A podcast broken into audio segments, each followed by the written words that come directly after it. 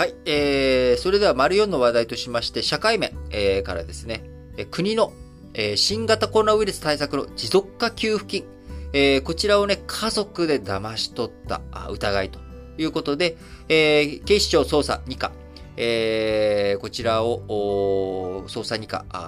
のですね、えー、30日、昨日、三重県の母子3人を詐欺容疑で逮捕しました。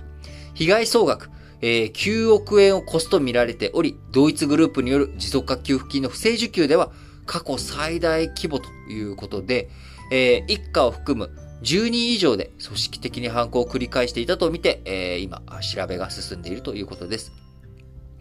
えー、今回、えー、逮捕された3人、えー、とですね、その、指名手配を受けている元夫、えー、元夫も指名手配され、えー、顔写真、えー、同日公開されておりますが、あこの元夫、指名手配されている人間はですね、えー、2020年10月にインドネシアに出国した後、行方不明だということで、えー、またあ、もしかしたらね、国内に舞い戻ってきてるかもしれませんが、あ潜伏中ということになります。えー、捜査2課によりますと、まあ、あの、捜査2課、えー、っていうのはね、主にその詐欺とか、あそういったことを取り扱ってる、あの、特殊詐欺とかも、オレオレ詐欺系とかも2課がやってるのかな。あこの捜査2課あですけれども、あのね、よく刑事ドラマとかで、捜査1課あがね、強盗殺人とかね、あの、凶悪犯罪、えー、刑事課、刑事えのね、中でもその、なんでしょう。こう、油井デカとか、僕らがいわゆる、えー、殺人事件とかのね、あの捜査一課、強行係みたいな感じですかね。ちょっとあんまり 詳しくなくて適当なこと言っちゃって恐縮ですけれども、えー、捜査一課が、ああの、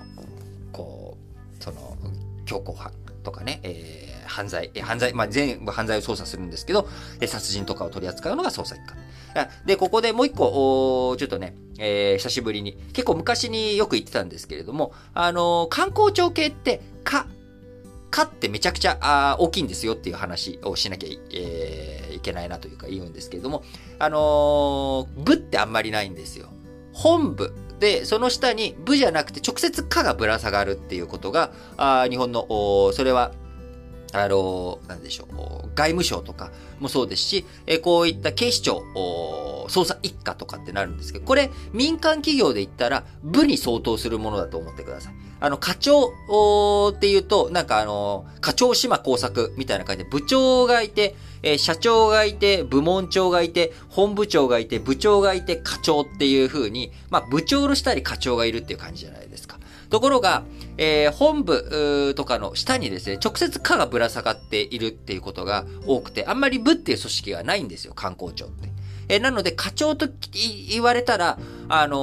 ー、普通のその民間企業の上場企業の部長レベルだと思ってください。なので、決裁権とか人事権とか、あそういったものをしっかりと持っていて、あのその、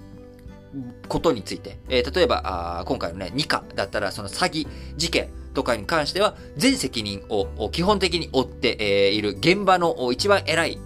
人っていうのが課長ということになるわけです。はい。えー、なので、その捜査2課によりますと、えー、谷口容疑者らのグループ、これがね、えー、その谷口さんっていうのが、あ今回逮捕された、えー、女性の方と、その息子2人、計3人が、逮捕されて、この谷口容疑者の、元夫が今指名手配を受けているということですけれども、谷口容疑者らのグループ、親子を含む少なくとも十数人に上るということで、今、国外に逃亡したと見られている、元夫、こちらが、リーダー格と見られています。2020年5月から9月に、計約1780件の虚偽申請をし、9億6000万円以上詐取し、10月にインドネシアに元夫は脱出、出国したというふうに見られています。SNS やセミナーで虚偽の給付金申請者を集めて手続きを代行し、一件あたり十数万円から数十万円の報酬を受け取っていたということで、この家族だけでね、1780件虚偽申請をしたのではなくて、そこで、いろんな人を集めて、えーこういうふうにやったら、あお金もらえるよ。で、もらえたら手数料として、えー、10万円ちょうだいとか、あ数十万円ちょうだいというようなことをやり、え申請もですね、えー、36都道府県の個人や法人の名義を使用して、えー、手広くやっていたということです。えー、国の持続化給付金、えー、給付をね、急ぐ、えー、こうね、苦しんでる人たちに、まず優先的に、えー、給付をしていこうということで、審査、おろそか、おろそかに、なった部分、あったのはね、えー、理解しながらも給付を急いだと。で、その後、えー、不正受給について、えー、捜査をして、え、どんどんどんどん、こう、それを摘発していくということになっていって、まあ、大学生が摘発されたりとかですね、あの、官僚が摘発されたりとか、もう本当にいろんな人たちが摘発されていったわけですけれども、え、今回、警視庁によりますと、同一グループによる事案では過去最大の被害規模ということで、えー、今回のね、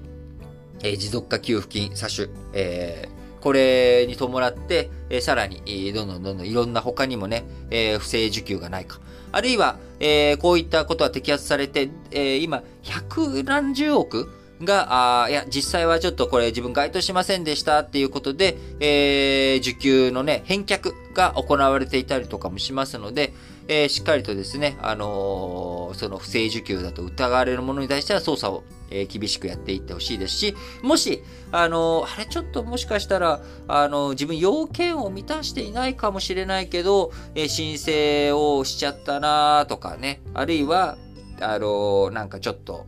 こう、ね、魔が差しちゃった。みたいな人がね、えー、周りにいらっしゃるかもしれませんので、もしそういう人がね、いたら、